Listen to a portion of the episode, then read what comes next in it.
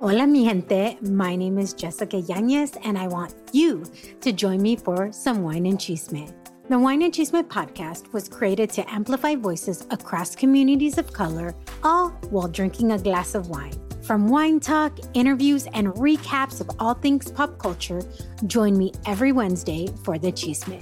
Please make sure to check out the Wine and Chisme podcast and other amazing podcasts as part of the Latina Podcasters Network.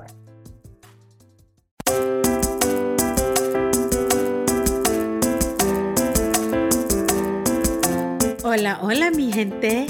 I'm Jessica Yañez, and this is the Wine and Chisme podcast, a podcast created to amplify voices and share the stories of people from B I P O C communities doing remarkable things, all while sipping on a glass of wine. So welcome to your new Wednesday.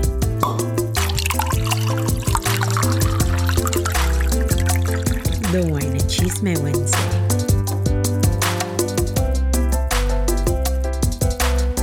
And now my interview with Mozo Cruz. Mozo Cruz. It is so nice, well, seeing not seeing your face at this very moment, but I was seeing your face earlier. Nice to finally meet outside of Clubhouse. How are you? Yeah, I'm super excited to be on here, and um, I'm doing great.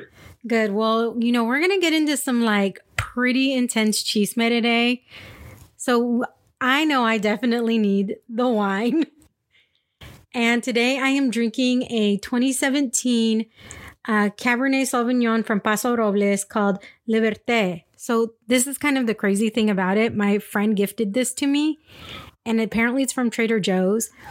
And it says it's from like the Familia Nueva vineyards, but I could not find the vineyard. Like, I did so much research. So if anybody hears this and knows who that is, because I've been creating this really like kind of the ultimate Latino wine brand list, and I can't find who these are. So I don't know if it's a real family or not, but are you, do you happen to be partaking in the libations today? I just have some agua in my cup, some water, and that's that's, that's what I'm going with tonight. I'm chilling with, with my water. Well, especially after what we're going to be talking about, I definitely am like, I I need a hell a heavy pour. So I definitely poured myself a good a good drink tonight. Um, let me just kind of give everybody. It your sounds bio. Good though. The wine sounds real good. Yeah, you know, you're gonna have to try it one day. There there's so many really good wines that are not that aren't super expensive. Trader Joe's tends to have a lot of them. Here's, I'm I'm putting it around. That's around, like spinning it around my glass. And then let's see, I have to do the cheers. Mm-hmm. Salud. Salud. Very much, very much. All right. Um, so you are Afro Dominicano. You were born and raised in Brooklyn. And you're a father, a husband, and someone who wants to make the world a better place. And I love your mission to try and turn toxic masculin- masculinity into healing masculinity, one conversation at a time. I love that, Mozo, seriously. We are in this moment where, you know, we, you and I met on Clubhouse in one of the rooms in Clubhouse. And I think this conversation came up, right? And right. I think in the middle of our conversation, If I'm, tell me if I'm wrong. And and that and this is how, why we connected. In the middle of our conversation, somebody had, one of the females had shared her story about being slut shamed. And then another gentleman basically turned it around, making it about him. Correct? Correct, correct, correct. That's exactly what happened. And I was like, Um, excuse me. And then the females were very, because this is something that there, there's, there's lots of ins and outs, and we will definitely get into it. But you had talked, and then you were the one who came up and you're like, you know what? We cannot do this. We cannot. This woman is telling her story. It's completely somebody being slut shamed and becoming this person where people are coming at her is very different than what you're experiencing. These are very different experiences. We cannot negate her experience and make it about us. And at that moment, I was like, I need to have him on the podcast. because we need to talk about this. So are you ready to get into it, Mozo? Yeah, you know, it's just, I was born ready, first and foremost. I was born ready. But yeah, I'm super excited for this conversation. And I love having these conversations because um, they're they're needed. You know, they're very important conversations, and yeah. our communities need these conversations. So let's get into it because I'm ready. Absolutely. Yes. So I know that you grew up in Brooklyn, but I want to hear, I would love to hear about your experience growing up in that area and what your male role models were growing up. Well, you know, I was born and raised in Brooklyn, New York, like you said. And, um, you know, I was born in a heavy Uh, Dominican culture. You know, my parents were from Dominican Republic. Um, they're immigrants. They came here, you know, when they were teenagers. And, uh, you know, I witnessed a lot of things that, you know, that were pretty much normal to me. And as I got older, I realized that it wasn't the right thing, you know. But I, I think when you're growing up, right, and in the culture, you grow up with your parents, you grow up with your family, you just assume that certain behaviors are okay, like catcalling, street harassment. That's normal. You know, a pretty girl walks by, you're supposed to compliment her. You're supposed to get her attention. People try to get her attention, things like that, you know. Um, and and as I got older, you know, I realized that, you know, those things are so wrong. And uh, my upbringing was pretty much like that, you know, like, I, I I love my culture and I love everything about it, you know, but I also, I also have I've, have had to unlearn many, many things, you know, that that was learned through through seeing my father or my uncles or my older cousins, you know, seeing how they interacted with women. And, you know, and there are a lot of things that I had to unlearn because it's not the it's not the right thing to do. And it's not how I want to raise my son or my children, you know, to interact with women, with anybody else. Um, so that was pretty much my upbringing. It was really, uh, I wouldn't, I wouldn't say it was really uh, to the point where it was a, such a strong machismo culture. Like my dad cooked, my dad tried, you know, but there were still things in here and there that were still very machista. You know what I mean? So when you're thinking about your father and the male, the male people that were around in your life, what are the thing and like, what was your relationship with females in school? Because I'm sure they would, that those traits somehow, some way would come out, right? The things that you would see in regards to how, like you said, the catcalling or anything, are those things that you saw now that you look back, right? Because obviously when you're young, you, you don't know, you're, mm-hmm. you're emulating what you see, but are there things that you're like, oh crap, damn, I did that shit when I was younger, or I did that, or the, what, what are the things that you recollect the most in regards to that? And you can cuss here. I'm cool with that. Okay, cool. um, Some people are like, can I cuss? I'm not a big I'm like, cusser, yes. But that's good. That, that, that's good. Sometimes you need it for that's emphasis. Good to, that's good to know. So, um, you're right. You're right. You're right. But, um, I, you know, growing up, I'm going to be honest. Like I've always been somebody who I, you know, people always call like charismatic, you know, I like speaking, you know, like I had a way with words and things like that, you know, but I, I think that um one of the things that, that, that I learned that really thinking back that, you know, I was like, damn, that's wrong was just like kind of like feeding, I don't say feeding, but kind of like saying things you don't mean to somebody, you know what I'm saying? Saying things to a woman that you don't really mean to, or sorry, to a girl growing up in school, like, hey, you know, I really like you just, just to say that, just to get her attention or just to get her to kiss you. You know what I'm saying? I, I, saying you being a young kid, you're, you're just trying to get a kiss or trying to, you know, get her to hug you or whatever the case may be. Things like that, you know, like ma- manipulating the situation, trying to manipulate girls and women, you know, things like that are things that I think that, that I really, I learned not just, not just through my not just through my father, through my or through role or my role models growing up, just in society, period. You know, that's what it teaches us, that you have to pursue the woman, and you know the way to do it is you have to be persistent. You have to talk, or you know you have to get her into it. You have to make sure you you maneuver and you you know you you speak with that swag to get her your, get her attention and things like that. Right. You know, and um, at the end of the day, that's not the way to go about it. Well, yeah, you, we, yeah, we know, grow up and it's like if a boy pulls your hair, it's because he likes. I mean, we're taught that. Girls are taught that from a young age as well. If a boy's right, hitting right. you or if he pulls your hair, it's because he yes. likes you. And we're already getting put in that mindset of So if a boy hits me, he likes me. I mean, you think of it grown as a grown-up and you're like, right, that right, makes right. zero sense. If you like me, you're not going to hit me. Exactly. Thank you. I hit back, just so you know. Just kidding. But no, I mean, it's, you get in that, you get, you start getting those things put in your head at a very, very young age. So like you said, like boys are taught to be the aggressor. And then if you're not the aggressor, there's something wrong with you, right? Girls are taught to take it. And if right. you don't, there's something wrong with you.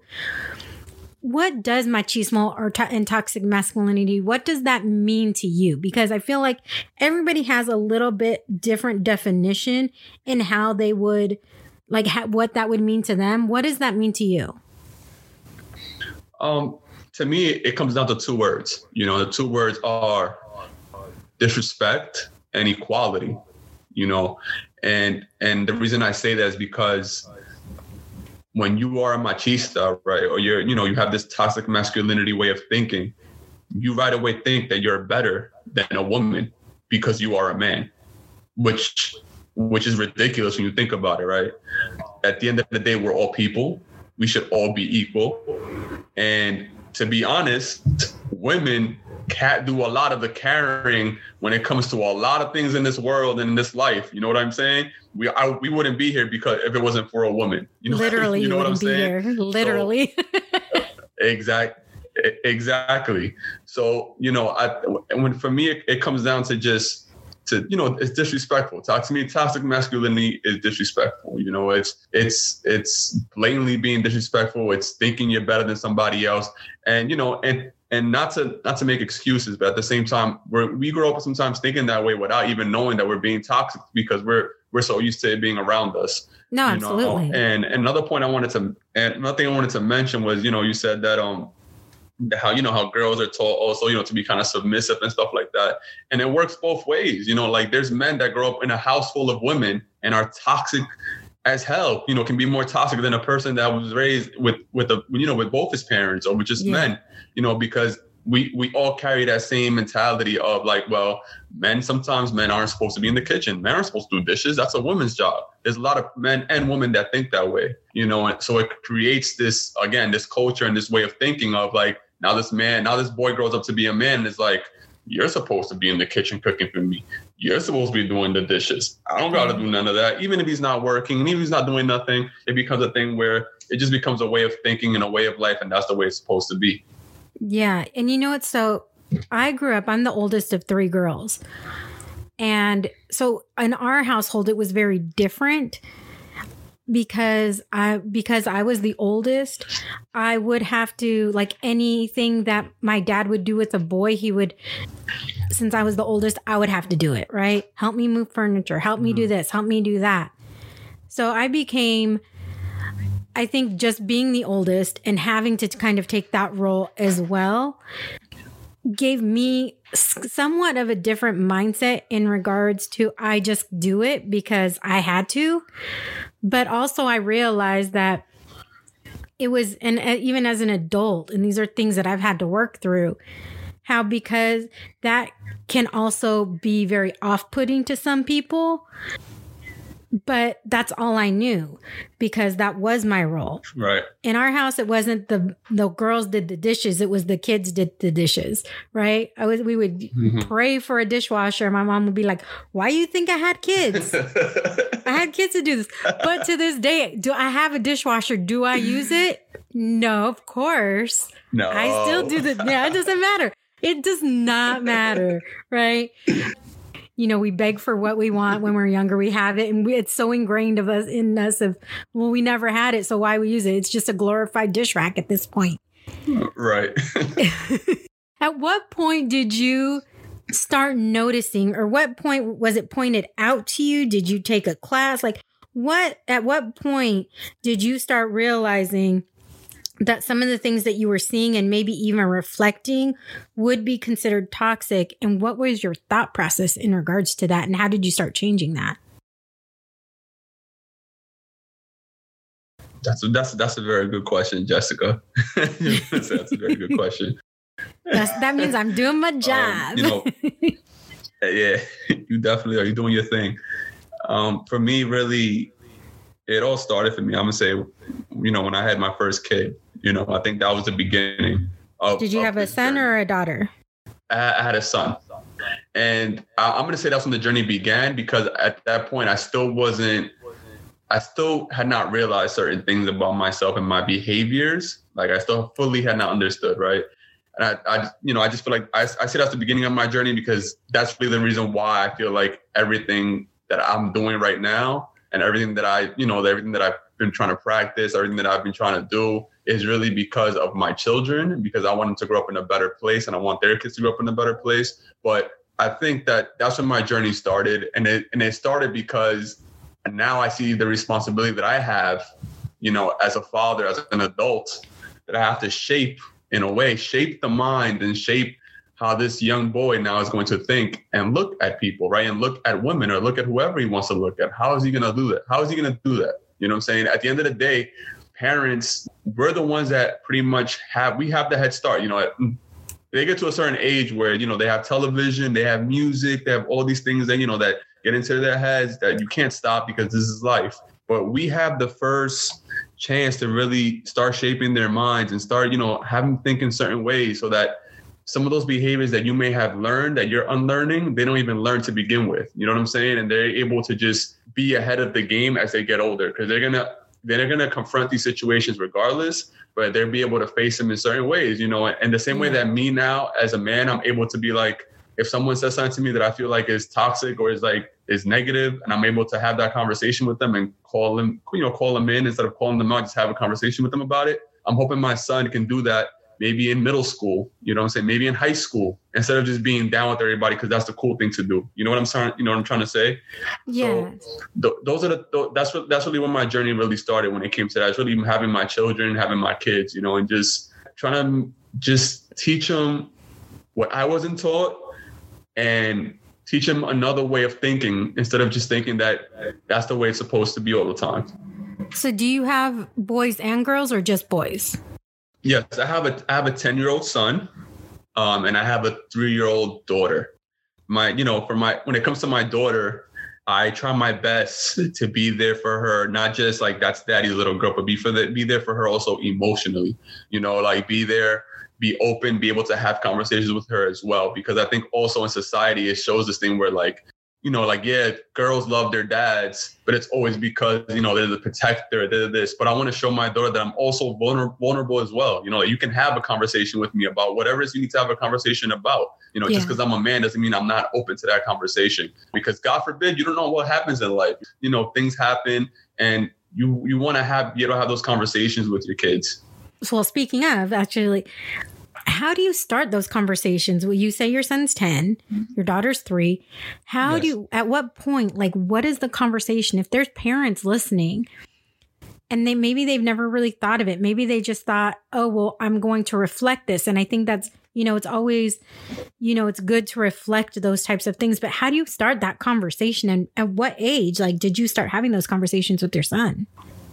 Oh, uh, well, with my son, as far as these conversations go, it's been years now. Like he's ten now. I'm going to say my son is very, has been always very talkative as well and very advanced with his language, very like open to everything. So I see that my advice to parents would be as soon as your kids can understand something, whether it's on T V, whether it's something that happened, instead of just trying to turn the T V off or try to be like, no, nah, I'm not going to tell them about it. Try your best to use that to be a learning moment. Your best to use that as an as an experience or a moment where they can get something out of it, you know, because I remember growing up a lot of times it was either like telling me I'm doing something wrong growing up or no, you're too young to see this. You're too young to see that. And yeah, sometimes we are too young to see certain things, but it doesn't mean that you can't have a conversation, an age appropriate conversation about whatever it is that they saw on television, whatever it is that they heard on the radio, whatever it is that's going on in the world, whatever it is, you know, I think that we, since we are so advanced now technology, Technology-wise, we have so many opportunities to have these learning conversations and experiences with our kids. So we have to take advantage of them, advantage of them, and not allow the outside world teach them things because if you allow that to happen, that's going to end up happening, you know, because they have everything at their hand. They have YouTube, they have Google, they have all these things that they can just look up stuff. But it, it's our responsibility as parents to just, as soon as your kids understand, as soon as your kids are able to have conversations, have those conversations with them. And also, I also want to say another thing. When it comes to having young kids as well, even though they're not as developed with their language, it's important to also teach them self-esteem. It's important to teach them affirmations, things like that. You know, my daughter's three years old and I, we tell her every single day, you know, you're beautiful, you're strong, you're smart, you're intelligent, you know, so that she grows up with that self-confidence, that she knows it herself, that she that she's these things. So it's never too late. It's never too late and it's never too early to have these conversations with your kids. It wasn't there. Has there ever been anything that your son has asked you that you were like, oh, the where the hell did he see this? And then have to try and explain, try and explain something that he saw, because kids are so bombarded with so much versus when I grew up, when you grew up. I feel like there's not much that isn't shown on T V in one way or another these days. Has there been something that was very toxic that maybe, maybe it's something that he either saw or something that he was trying to emulate that he saw that you were like, time out, dude, yo, we got to talk? Yeah. I mean, it happens all the time. Like, I'm going to tell you straight up, it happens all the time because like you, if you watch, if you watch the T V show, right, a lot of times it's always like the guy going after the girl. Like I said earlier, the guy pursuing the girl, right? And it's always like that. So when he's seeing it and he's laughing or whatever, and I'm just like, I'm like, you know, that's not that funny, right? You know, I'm like, you know, that's not the way it works. And you know, that's not how, that's not how you should go about it. You know, whatever it is, if it's going after a girl, if it's, you know, and even music videos. I'm sorry, let me get into music videos. Yeah, right? Oh, you see a music video, yes, please, because actually you know, I wanted to talk about that for sure. You know, music videos. You know, my son is ten and we play music videos in this house. You know, we have artists that we like. We like the Bad Bunnies. We like the Mike Towers. We like the Nicky Jams. We like all types of artists, right? And their videos usually have these, you know, usually have women, you know, and that are dancing and, and doing all this. And then the videos you see the men, basically. You know, and all that stuff. And I'm like, all right. I tell him like, you know, that's not, um, that's not the way to, to really go about it. You know what I'm saying? Slapping a woman's ass is not the way to go about it. You know, that's something that's private. That's something that's personal. Don't, you know, don't think that just because you see it in a video, if you go outside, if you go to a pool one day or to a beach and you see a girl with a bikini on, doesn't mean you can just, she walks by you and you like her and she smiles at you. Even if she smiles at you, does not give you the right to put your hands on her. And those are little things like that that we have conversations about. And I'm just always reminding him, you know, and my son is always, I want to give a shout out to my son, you know, because my son is very, very open to these conversations with me. He's always like, he's always open to asking me for advice about stuff. And again, that's work that you have to do as a parent. You start young, having those conversations, your kids will will come to you and ask you questions about certain things. You know, will they still hide stuff from you? Of course, because they're kids. But when it's something serious, something they really want to know about, before they search it on Google, they'll ask you. Yeah, well, there wasn't Google when I was growing up. So honestly, I think a lot of, I, I think I would ask maybe some things to my parents, but I think it was a lot between friends. You know, I was telling you right before we yeah. started recording that my cousin had sent me, a, or I saw something that my cousin had posted, and I was like, oh my gosh, talk about timing. And I want to share this with you. I asked her if it was okay if I shared this. And she said, yes, absolutely. Because this is a very clear, I mean, this is super clear, right? There's, I feel like there's very clear ways of toxic masculinity and there's those subtleties. So this is a very, very clear way. And something that you were saying earlier, I don't, there's nothing wrong with a man pursuing the, pursuing a woman, but yes, you're right there. This is when it goes too far. Okay. So this guy had asked if she was betting against her, his Jayhawks. And so she's telling him that she wants, that she doesn't want to waste his time, that she thinks he's nice and she wishes him the best, but she doesn't want to have literally, she's literally saying, but I don't want to have anything to do with you. I don't want there to be any blurred lines on what this is. So let's just not talk or try to contact each other again, please. Being very, very nice. Then he continues and says that he understands and he doesn't, and he's not going to lie, uh, that he's stubborn and normally he'd be cool with it, but he liked her vibe and he, that she definitely hits oh, the yeah, boxes yeah. that he sorely missed uh, being alone during the crazy twenty twenty year. Yes. Like she literally just told him let's not talk. And now he's he's just said no. And then he's saying that he thinks that they could make good friends. And he's working on getting his mind back to where it was before the pandemic. And he said, I just wish you could give me the benefit of the doubt. And she again responds, I believe you, but I have no room for drama in my life and for someone to get their shit together. She said, I completely have no interest in that. It's not up for debate or convincing. It's just how it is. So accept that. I'm going to ask that you, if you do see me, leave me alone because I, I don't think you're really understanding what I'm trying to say to you.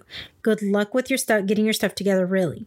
Again, he continues to message her and saying he's depressed oh and he has God. his, li- yes, he has his life situated. He hasn't seen any of his family in over a year. Like he keeps going and he's like, you were honest to goodness, a spark in the dark for me. I'm going to find my way out. But the more light I have, are, like he's trying to convince her. And she was just, again, she's like, I understand what you're saying, but I don't want any part of it. I'm going to, like, you can see her tone changing, right? Trying to be nice again. And then she's, I'm going to go my own way. You go yours. Right. Good luck. I hope things get better for you. Again, he's like, well, since our friend groups are intertwined, I'm sure our, our ways will cross at one point or another. I'm stubborn after all. Trying to be, I don't know if he's trying to be cute. And again, she's like, this is going to be my last message to you. I need you to understand how comfortable oh you made God. me. Yes, you made me when you sent me like twenty texts overnight, called my phone numerous times, sent me, like he apparently sent her money. She's like, I told you I didn't want anything to do with you. And then you came and sat with me. She's like, I guess they were out somewhere and she had to sit with strangers to get away from this. And it's like a whole big paragraph. And she's like, do you understand how all of that make could make me uncomfortable? I shouldn't have to explain this to you. When I say I don't want anything to do with you, I mean it. You won't change my mind. We won't be friends. I'm not here to help you. That's it. I don't want to con- I don't want you to contact me. And if we see each other in passing, ignore each other. Respect that and respect me. Literally, this happened two minutes before we got on this podcast. Oh and I was like, I messaged my cousin. I'm like, oh my gosh, I'm about to get on a podcast talking about toxic masculinity. Can I use this? She's like, yes, please use this. Now, this is a very obvious and overt, but I have gotten stuff like this where I'm like, no, I'm good. Thank you. Thank you. Um, in fact, I actually recently experienced this where somebody was trying to talk to me and I just wasn't feeling it. And I said, look, I need space, but then he kept messaging me. I know I'm needy. I know I'm needy. And finally I was like, look, I just can't, right? I just can't. And then he tried to turn around on me saying, well, you're this and you're that. And how could you do this? And, and I, li- I had to block him from everything because I'm like, here I am trying to be nice, but this happens to women often. On dating sites, you might like somebody, right. A guy says something, and then you're like, no, thank you. And then they get cruel and dirty and mean. What do we have That's, to do within that, our culture? That, that, that. Go, go, Mozo. I'm going to let you go. All right. So that, that just, that's the whole thing just made me cringe. Like, you know, it made me cringe. And, you know, like you told me earlier, like if there's any parents listening to this and you have any young, you know, you have a son, you're raising a son, teach your son consent, teach your son what no means, because this is the problem. You know, the problem is that no one teaches us this. No one teaches that if you pursue a woman, right, and she's not interested, that means she's not interested. And it's always like, oh, well, She's not. She's not really not interested. I need. I need to do something else to get her. I need. To, I need to to keep talking. I need to. I need to keep getting my way in. You know, and things. And those situations escalate. You know that. That's how sexual abuse happens. That's how. That's how rape happens, because those things escalate. You know what I'm saying? The same way someone does it with their words, they they do that way. They act that same way physically, right? Oh well, no. She she's not saying no. She really she really wants me. She really no. So it, it's it's it's very sad. That because I know that, like you said, a lot of women have to go through this, you know, and it's unfortunate that women have to go through this. I think that the, the only way we can fix this, the only way we can fix this is, is if men start checking other men. And that's the reason why I started my platform, was to have these conversations, you know, and I've been able to speak to have conversations with, with other men about these kind of situations so that we understand that when someone says no, it means no. It doesn't mean go harder. It doesn't mean it, in, in this aspect of life, you know, maybe something else, you know, if you if you lose at a game or you, you know, you fail your career or you, you know, whatever the case may be, and you're able to bounce back. Yes, that be persistent with. But when it comes to somebody else's emotions and feelings, if someone says no, they're not interested. If someone says no, they're done. They don't want to talk to you anymore. If someone says that and they do it in such a nice and polite way, which most of the time, that's exactly how it goes. You know, women usually say, I'm not interested. Thank you, though. Thank you for the compliment. I've seen that many times. But men fail to understand that what no means. Men fail to understand what consent means. It's like and they don't hear the, the no, they hear the thank you, right? Part, right. They, like just they ignore that. And they're like, oh, well. So, and I understand why women are very guarded and defensive when when men pursue them. I could totally understand why. Why the hell would I be? The last guy was nice to wouldn't leave me alone. So why the hell would I be nice to this guy, you know, if I'm not interested? And then guys be like, well, look how difficult it is to speak to women because women have an attitude. Well, yeah, they have an attitude because, unfortunately, you don't check your boy. You don't check your friend when he's doing the craziness that he's doing. And, and at the end of the day, all of us men are responsible for this behavior. We're all responsible for it because we've all been in a situation. We all know somebody that does that or that, or that has done it before. And if you fail to check that person in, you fail to, to press them about that, then you're just you're just part of the problem as well. Yeah. Speaking so, of whoever's that, listening to this, check your I'm boys. Sorry, sorry. No, check your boys. All right. Yes. Well, yes. You got to check them. You got to you got to check check your boys. Now, what do you do when it's okay? For example, let's let's take an example of locker room talk, right? And okay. Boys will be boys. That is a term that drives me insane. And I don't know at what point it started driving me insane, oh but it's gosh. been for a very long time. And especially within yeah. our culture, the Latino culture, it's very much, look, I don't, oops, look, see, see, it's all this wine getting me all riled up. No, no, it's, it's one of those things where you grow up and a lot of times your mom and your tías are serving the plates for their, for the men. Look, I don't mind serving a plate every once in a while, but you want refills, you don't ask me. You get up, you got two legs, you can go do it yourself. Like there's sometimes where I don't mind doing right, that. Right. You know, I, I really, it, it doesn't bother me, but I don't want it to be expected. Is that like, you know, like right. if I want to do it, it, it, then that's my choice because yes, you're sitting down. Oh, you're sitting down watching the game. Yeah, I don't mind. Like I, I probably will be watching the game too because that's just how I am. But I don't mind getting up, making, a, you know, bringing you a plate. But, and and that's how I am when people are at my house. Like I want to, I'm the host. If people are here, I want to take care of them. But then when it's expected, then I feel like there's like a dynamic mm-hmm. shift. I might be in the middle of something and you're asking me to get up and serve you. You have two legs. You're five feet from the food. Why can't yes, you do when, it when yourself? It's, when, when it's expected, it's it's it's wrong. You know what I'm saying? Like it shouldn't be expected. It should be it should be something you want to do for somebody because you want to do it for them, right? For example, let's say you're let's say my wife is sitting down and she's watching a show, right? And like she's really in, she's really invested into what she's watching, right? And there and whatever the case may be, what I can, she has to pause the show even though I'm not doing absolutely nothing and I can't get her a plate of food because because I'm the man. You know what I'm saying? Like when you think about it, it makes it's the most ridiculous and one of the most dumbest things ever in the world. You know what I'm trying to say? And I grew up with the same thing. It was always the woman getting up, getting the plates for the men. The men is just sitting down, drinking their beers, having conversation. You see the woman getting plates for them. And I still you still see that. Listen, I'm going to tell you straight up. When I see that happening, I'll be like, bro, what's up? Why did you get your own plate? Most of the time, the woman has to get the, the, the woman's getting the plate for herself. No, sorry, the plate for her husband, for her man. She's getting the, the plate kids. for her kids. Uh, then a plate for herself eventually at the end of the day. And then she has to feed the kid. And she, you know what I'm saying? Like, come on, bro, get up and help her out. Saying when we go to parties, I'm the one to get up and I'm ready to. My plate could be the last one. I make sure my kids have food, most importantly, that my kids are eating. Make sure my wife has her plate and that we and we, we're all eating. You know what I'm saying? It's never, oh, go get my plate. I'm going to sit down. And I think, yeah. that, again, that's us as a society and as a culture having the same mentality because we need also women need to stand up and be like, listen, go get your, like you said, like you go get your own food, you know, bro. You know what I'm saying? Like, what what are we doing here? Like, and believe me, I have actually, up. I have actually said that before. But you also have shout to expect you, that for shout yourself. Out, yes, you know, shout out as women, for, we have to stand up, up for ourselves. Just, Thank you. Thank yes, you shout out, shout out, shout out to you for standing up for yourself. and and that we need more. You know, we need more of that. We, it needs to be a balance. We need, because unfortunately, this stuff is so like so deep into into us men. It's like it's like you're telling us.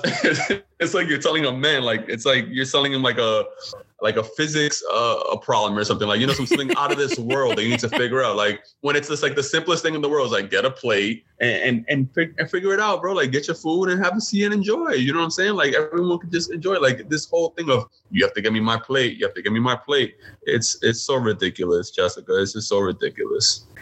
But let's get back to locker room talk, because that's what, what I was initially talking about. When you're have when you're with your boys, just boy time and everything, I'm sure, like just like with girls, I think girls are definitely go into it a little bit more in depth than than guys do. But how do you navigate still having boys time and still whatever? And yeah, you can talk about what's happening without encouraging that machismo culture.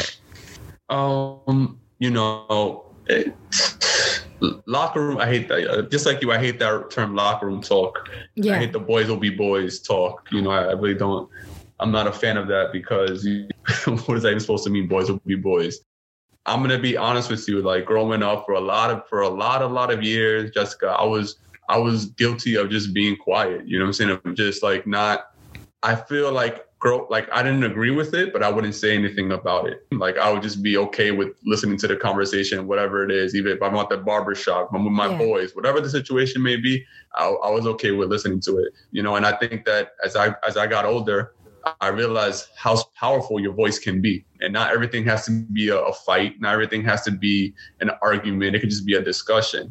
So as I've gotten older and I've been able to really master and and practice on how I use my words and how I express myself, I use it to my advantage. You know, if, if, some, if I feel like I now don't feel uncomfortable, I just now have a conversation with them about it. You know, whatever it is, like whatever, whatever it is, you listen, I'm the kind of person, I've always been very private about who I'm with. As far as whatever it is, even when I was growing up and I was in school, if I had a girlfriend, I wasn't the type of dude to be with my boys and be like, yo, she did this, she did that, we did this. I was never like that. You know, I was never like that. And I didn't like other other dudes talking to me about what their girl did, what they, you know, what they're doing. I was never, I was never into those type of conversations. But now as an adult, when that happens, I'm just like, I'm like, I, you know, I'll, I'll talk to the talk to the dude on the side, whoever it is, and be like, you know, I think that's a conversation y'all should have. You know, you should have with your girl. I don't think your girl would like you talking about her like that. You know what I'm saying? Like, I don't think that's something that, if you really love your girl, that's somebody you really love, and you the way you, you talk about her, then I don't think you should be sharing that with us. You know, talking to her like, I don't think she would like that. You know, when I, and by, by that I mean by like sexual acts and things like that. Some things are just meant to be private. You know, some things are not just to be out there to tell everybody and tell the whole world. You know, and, and things like that. But, but um, to to me, the whole boys will be boys thing is, and, and it's funny that you mentioned that, because I attend a, a men's healing circle, which has also helped me a ton. You know, that's another, another thing I'm going to advise to anybody who's listening. I do a women's healing circle. Have a partner and may think, so that, you know, those healing circles are a big thing, because you're able to see and hear other people's experiences and how they navigate through women, how they deal with them, and and things like that. And it also shows you maybe different ways you can handle situations. But, you know, something that I learned in the healing circle is that a lot of us men don't agree with boys will be boys, but a lot of men, unfortunately, don't speak up and don't say anything about it. You know, we stay quiet about it. We just figure like, damn, I'm not going to I'm not going to, like, it's four against one. I'm not going to say anything, you know? And I, like I said, I think it has to be a thing where, like, maybe one week, every single week, pick out one of your boys to have a conversation with them about whatever it is that, you know, whatever it is, their behaviors, their toxic behaviors, whatever it is, you know, pick one of them. Maybe in a group setting, it won't work because you know how it is and everybody's in a group, but maybe once a week, you pull out one of your boys, you know, check in with them, have a conversation, a phone call, FaceTime, whatever works for you, because it's COVID. But, you know, I think that's important to do. You know, I think it's important that we make sure that we we understand that our, our words are par- powerful and they can make a difference in somebody's life, man. It doesn't matter what you do. Like, use your words and you're able to have conversations with people and talk to them. You can make a difference in their life, you know, but we have to speak up. Like, that's the only way it can happen is by speaking up. And absolutely. I'm hoping for a day where boys will be I'm hoping for a day where boys will be boys, will be dead in the water, and it won't be boys will be boys. It'll be you are who you are. You know what I'm saying? And and that's what it is. It's not you're supposed to be this way. You're supposed to act this way. You're supposed to look this way. It's you are who you are, and you are accepted for who you are. You know, and hopefully who you are is somebody who's respectful, someone who who carries himself with dignity and, and is always trying to do the right thing. You know what I'm saying? Because this this the this this locker room talk for me is, is not for me. And I'm gonna be honest with you, Jessica, I'm at a point in my life where I'm not accepting of any locker room talk. I'm not accepting of that. Whether I go to a barbershop, I am quick. I am quick to have a conversation with somebody. And like I said, I'm not going to blow you up in front of everybody because that's not the way to go about it. They're calling out. That's not the way to go about it. Sometimes you got to call people in and check them in and have a conversation with them on the side. And that's the way it's more effective to go about it. Yes, Mozo, love that. Because there's so many other things to talk about. Life brings us so many things that if that's the only thing that we can talk about, what kind of life do you actually have, right?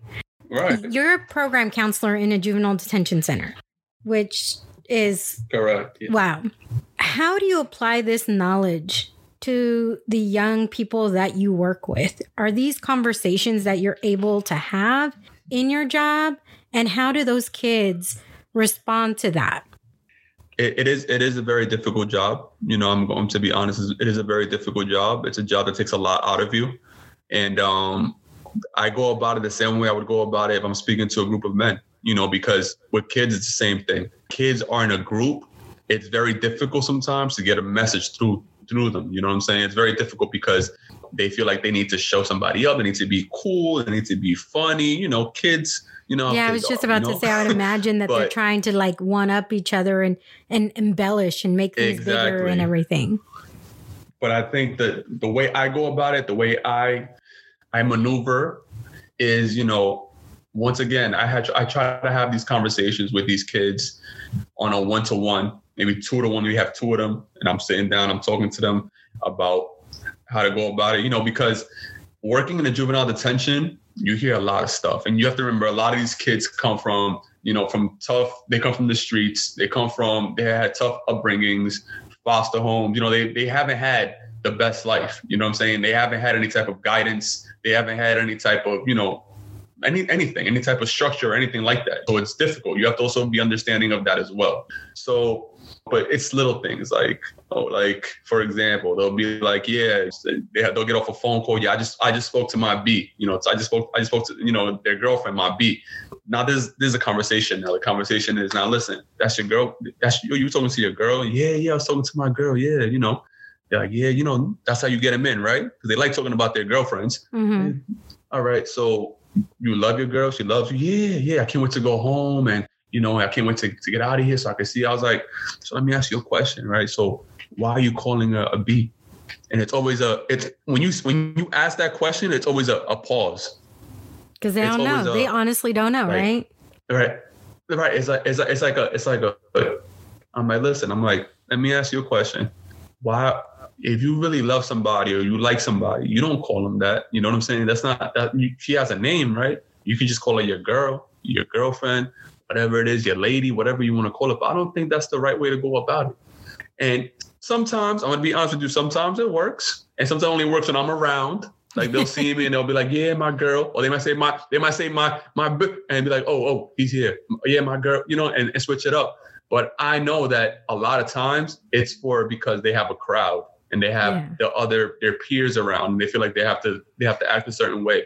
But I'm hoping that they remember the conversations that we have, something as small as that. And when they get out of this juvenile detention, they all go out and they go out to the real world. They're able to apply some of that, you know, and something as small as is addressing your girlfriend or women, period, you know, to the B word is not something that that that shouldn't be so regular and normal. And I feel like it's very, very regular and normal. And it's because of society and because of music and because of culture and all this other stuff. But that's the way I go about speaking to the kids in the juvenile detention center. I go about it because I know that it's sensitive situations. I know that it's not easy. I know they're going through a lot. And, um, you know, I try my best. It's like I said, I, I always I'm always I'm the friendliest dude in that building. The kids love me. So it's easy for me to have these conversations with them.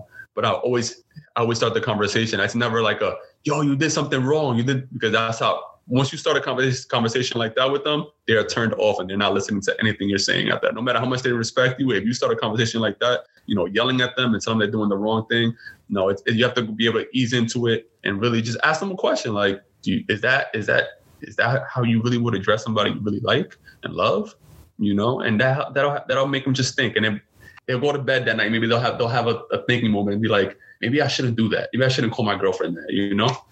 So have you had a moment, whether it's in front of these kids that you work with or in front of your children, where you have reverted back to something and then you're like, crap. And then you had to explain it to them of, of what you did and why you did it and why it was wrong? Um, I'm trying to think. Because I'm going to be honest, like I'm very, very um aware of my actions, especially when I'm around my kids, when I'm around at work. So, you know, I'm very aware of my actions, but of course I make mistakes, Jessica, you know, of course I made mistakes. Of course, I, you know, whatever, whatever mistake I make, whatever it is that, you know, that, that I do, I always make sure I apologize. And I make sure that, that they see that, that I'm apologizing because I was wrong and I made a mistake. You know, um, I'm trying to think of maybe a time, but I can't really think off the top of my head right now of a time. I mean, I have, like, for example, like I said, I'm not a big, I'm not a big cusser. I don't curse a lot, you know, but even something like that, using the using that type of language when something happens, you know, whether it be because I'm driving and something happened and, you know, road rage and my son is in the back and stuff like that. You know, I'm always like, I apologize for using that language. I was wrong for that. That's not the way to properly express myself, no matter what's going on. That's not the way to go about it. And we have other words we can use to replace that, you know. And like you said, sometimes we need to use those words, you know, for emphasis. But I think that it's also important. It's, those kids are going to learn those words anyways, but it's important to teach them at a young age that there's other words that can replace those words. Oh, words my that, biggest you know, word is we- jerk when we're driving. Yeah. That's my dad's word. Yes. I'm not a bit, I don't have a lot of road rage because I'm just like, ay, whatever. Oh, man. Right. But, you know, like what I, what I do is I have something that's, you know, here we have at work, we have something called circle ups. And that's like when you, you you know, you get everybody in a group together and you're able to have a conversation and, you know, how you're feeling, kind of like a family meeting, because we have family meetings here as well.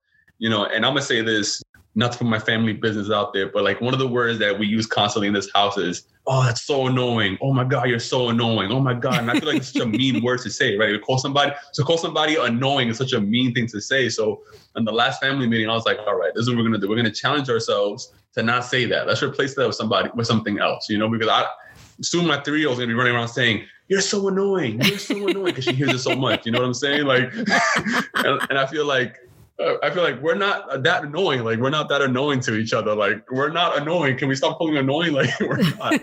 But um, that that's pretty much how I go about it, Jessica. You know, I I'm, I think that um, as I've gotten older, I realized that it's important to be honest and open with with kids, with your kids, with your kids, with any with any type of youth. It's important to be open and honest with them.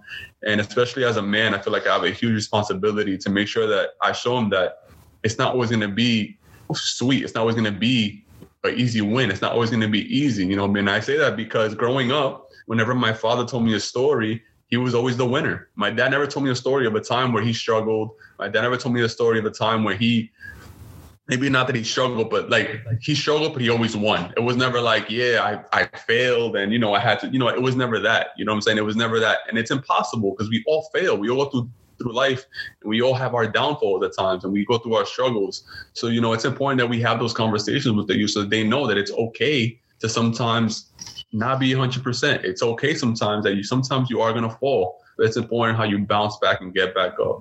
Yeah. But, um, that's how I go about having these conversations.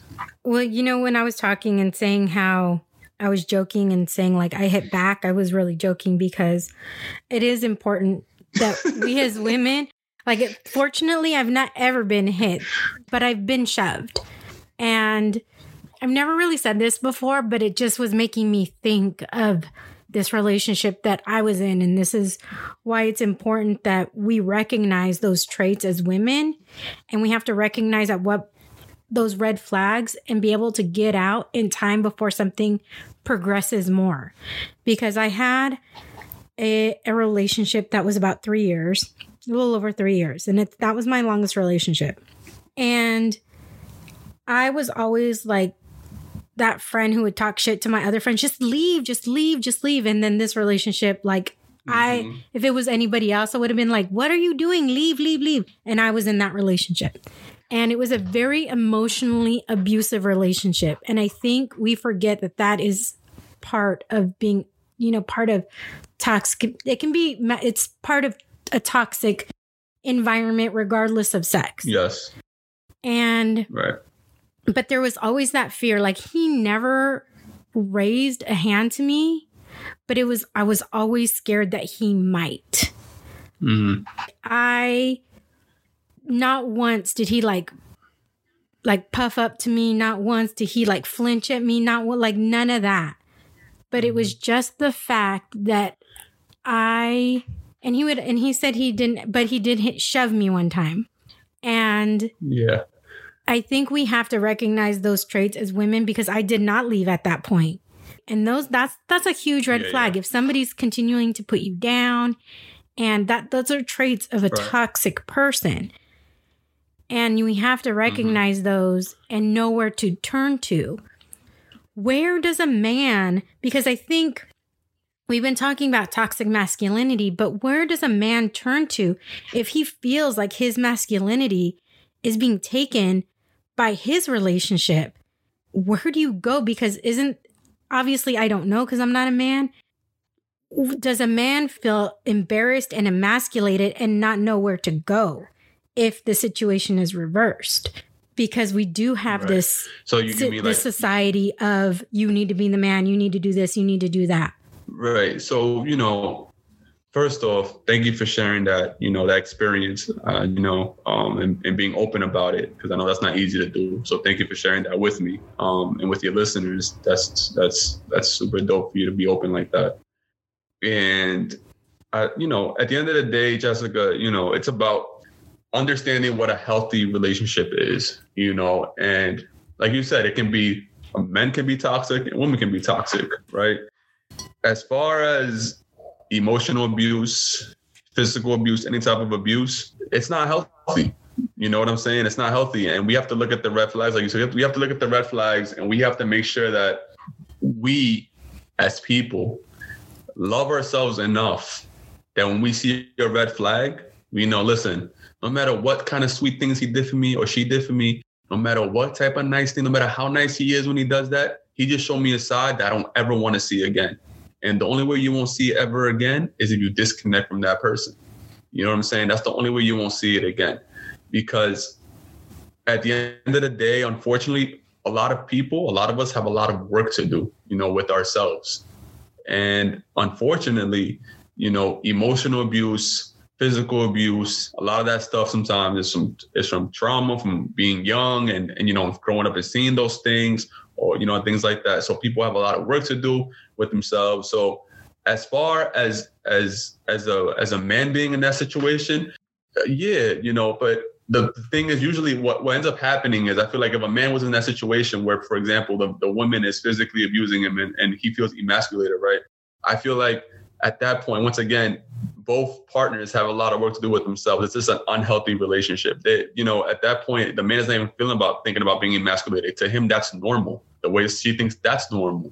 When a man or a woman is emotionally abusive to their partner or physically abusive to them, that they think that is normal. That is the way a relationship is supposed to go. To them, that is a healthy relationship. You know, if you realize that's not a healthy relationship, you feel like that is wrong. That's your way to get, you know, that's your time for you to get out of that relationship. You know, until that person is able to realize what they're doing is wrong. Unfortunately, some people don't ever realize it. But I think that that's a good point you said. It's, in, it's important that we look at the flags. We look we look at the red flags, and we, we try to get out of those relationships when we see those red flags, because it, they escalate. You know, it starts off with, oh, he he shoved me. Next thing you know, he's punching you. Next thing you know, he's, you know what I'm saying? Like, he's kicking you. Like, and again, a lot of these things is... it's passed on. It's generational, man. Like if you're if you're a young man, if you're a boy growing up and you saw your mother get hit, you would think, damn, you saw your mother get hurt. Damn, I don't want I saw my mom get hurt. I wouldn't.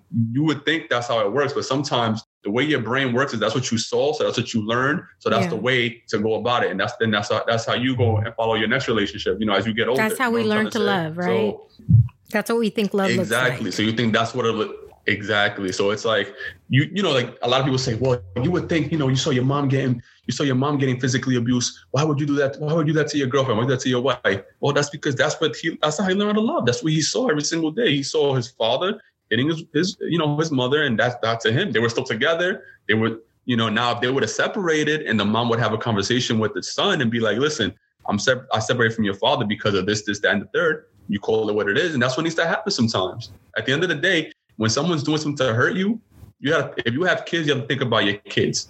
If you know, you have to think about yourself. Think about yourself and think about your kids. But if it's you by yourself, you have to think about yourself. You have to put yourself first. And I say this all the time. You need to love yourself.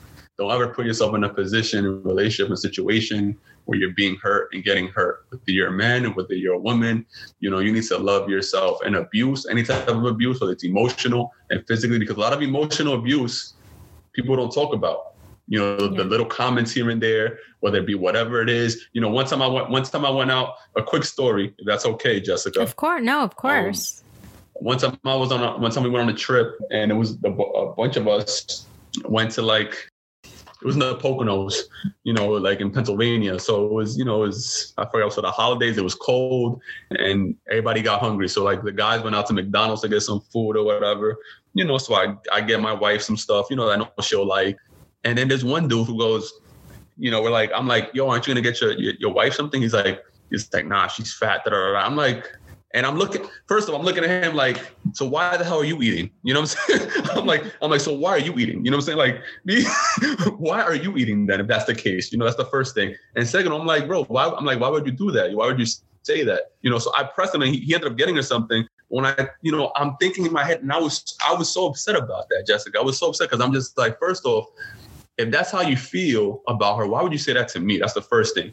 Second off, I can only imagine the things that you say to her, that you that you would say that to me so openly like that. You know what I'm saying? Like, I can only imagine the things you say to her and how you kill her self-confidence just to make yourself feel better for whatever the case may be. You know, and a lot of men do that to women.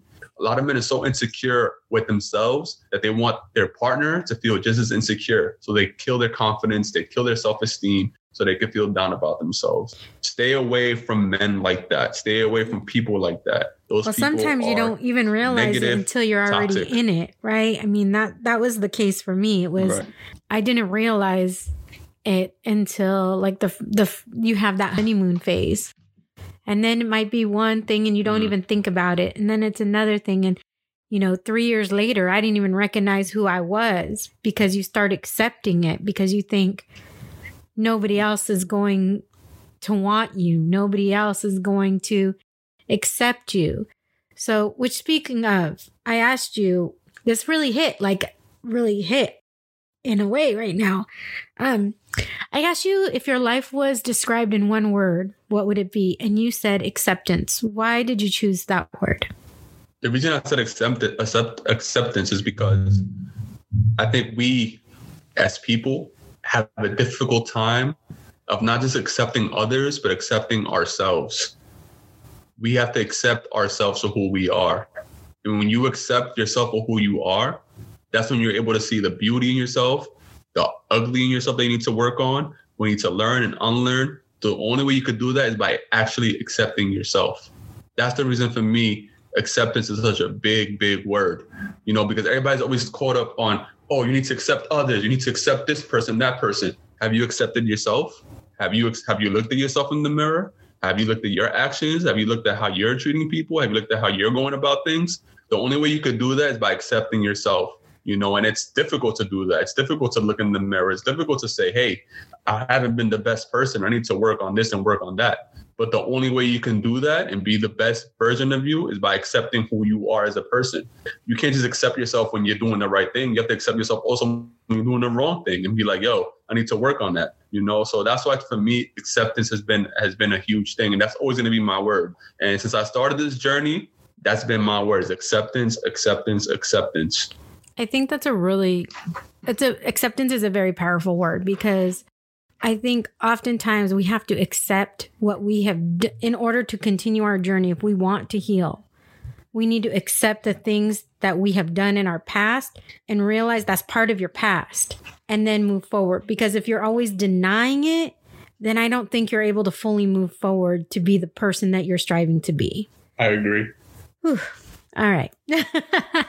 Mozo, as we close out, what are you looking forward? I want to give you the opportunity, first of all, if there's anything that we didn't touch on, I want to give you the opportunity to say anything else that you want to say in regards to machismo and toxic masculinity. Well, you know, before we close out and then we finish this topic, Um, the the one thing I want to say is that, you know, to, to to any men that are listening out there, men, take the time to really look into yourself. Take the time to, to really love yourself, and, and take the time to, to make sure that you treat others the way you want to be treated. And to any everybody out there listening, you know, let's practice self-love. Let's practice loving ourselves. And by that, I don't just mean like, you know, physically, but also emotionally. You know, take the time to reflect, take the time to really get to know yourself better. You know, we live in a world where we just want to jump into relationships. We just want to jump into this and jump into that. You know, before you jump into anything, the, the most important relationship you can have is the one with yourself. You know, that's the most important relationship that you should cherish. That's the most, that's the most important relationship that you should really care about and love. Because if if you don't love yourself, And, and you know, we hear all the time, you don't love yourself, you can't love anybody else.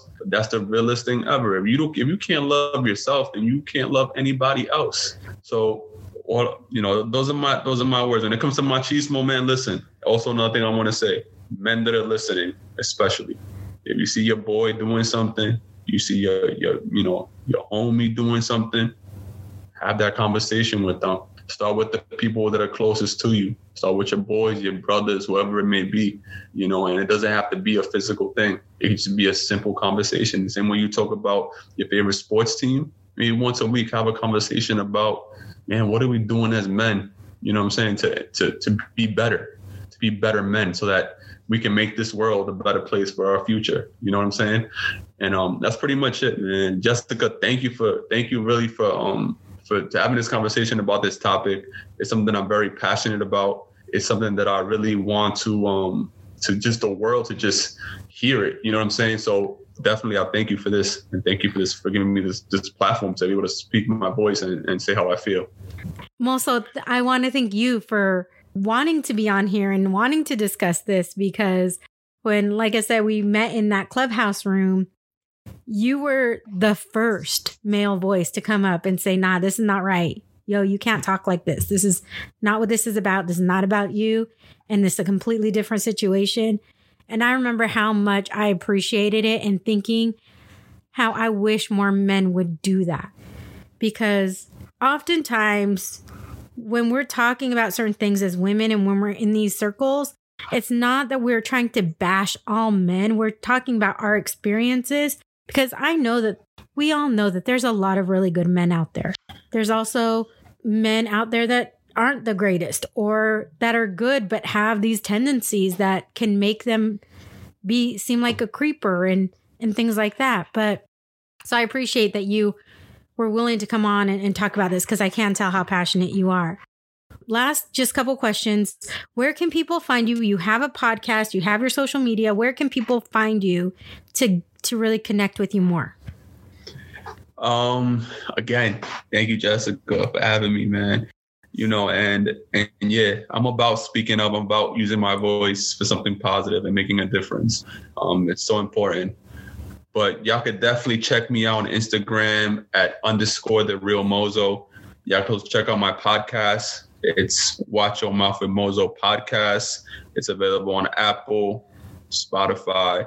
On there, I speak about some topics about toxic masculinity. I speak about mental health. I speak about how we can just be better people. But especially, you know, I want to reach out to men, especially, you know, so that we can start making a change in this world for ourselves and make it a better place. You know, and I'm going to stick to that. You know, I'm going to stick to that because I remember hearing that as a kid all my life. Let's make the world a better place. But they don't really teach us how to make this world a better place. This is how we make the world a better place, by having these conversations and talking about it. That's the way we make it a better place. You know, Ooh, that, that what you're speaking is major truth right there. Last question, because we start with wine and we end with wine. Are you a wine drinker? And if so, what is your favorite, red, white, or rosé? I'll be honest, when I drink wine, it's rosé. Dude, let me it's just rosé. say, there's nothing wrong with that. Rose, there are a lot of really good rosés out there. So I'm not going to laugh at you. There's some really good rosés out there. You know, back in the back in the day, they used to call me Rosé Jose. You know, that was that was, that was the vibe, Rosé Jose. But um, yeah. Uh, my wife loves red wine, though. She loves red wine. uh, yo, listen, I love, I love, I love your your your show, um, and uh, you're you're super you're super dope host, and I wish you the best and all the success in the world with this. You know, like, you're dope, you're amazing, and I'm so happy that we connected on Clubhouse and we have a a for life connection. You know, always feel free to talk. You know, we could always talk, whatever it is, even if it's offline, whatever it is. I'm always open to have a conversation about this. You know. Oh, thank you so much. We might have, you know what, we maybe we'll have a follow-up. I know we were kind of trying to think of a round table, but it was, we'll figure that out in the future. I think um, maybe when I could travel, I can go over there, because I've made so many New York friends. Like, I already had friends in New York, but I've made like so many New York friends from Clubhouse now. I have a whole community, but I appreciate yeah, same you. Here. I'm, def- I'm definitely going to be going to California. Um, once this is over, like, I'm definitely gonna be hitting the West Coast, and I'm definitely gonna be going, you know, different places, because like I said, I connected with so many people ever since COVID that I feel like I need to go to these places and really connect right? with people in a, you know, in person. You know what I'm saying? Yes, um, totally. Yeah, I completely you're dope, agree. Jessica. You're super dope. Thank you, Mozo. And to everybody else, please make sure to check out his Instagram and his podcast. And until next time, mi gente. Thank you for listening to this episode of the Wine and Chisme podcast. For more information on today's guest, please see the show notes for links to websites and social media channels. You can check out all things Wine and Chisme on our website, the wine and chisme podcast dot com. There, you will find the names of wines I drink each episode, as well as additional information on me, the podcast, and you can even apply to be a guest straight from there. You can also find us on social media at The Wine and Chisme on Instagram and at The Wine and Chisme Podcast on Facebook. Remember, if you want to hear more Wine and Chisme, please subscribe, rate, and review. Five-star ratings are appreciated, and those positive reviews are appreciated even more. Until next time, saludos.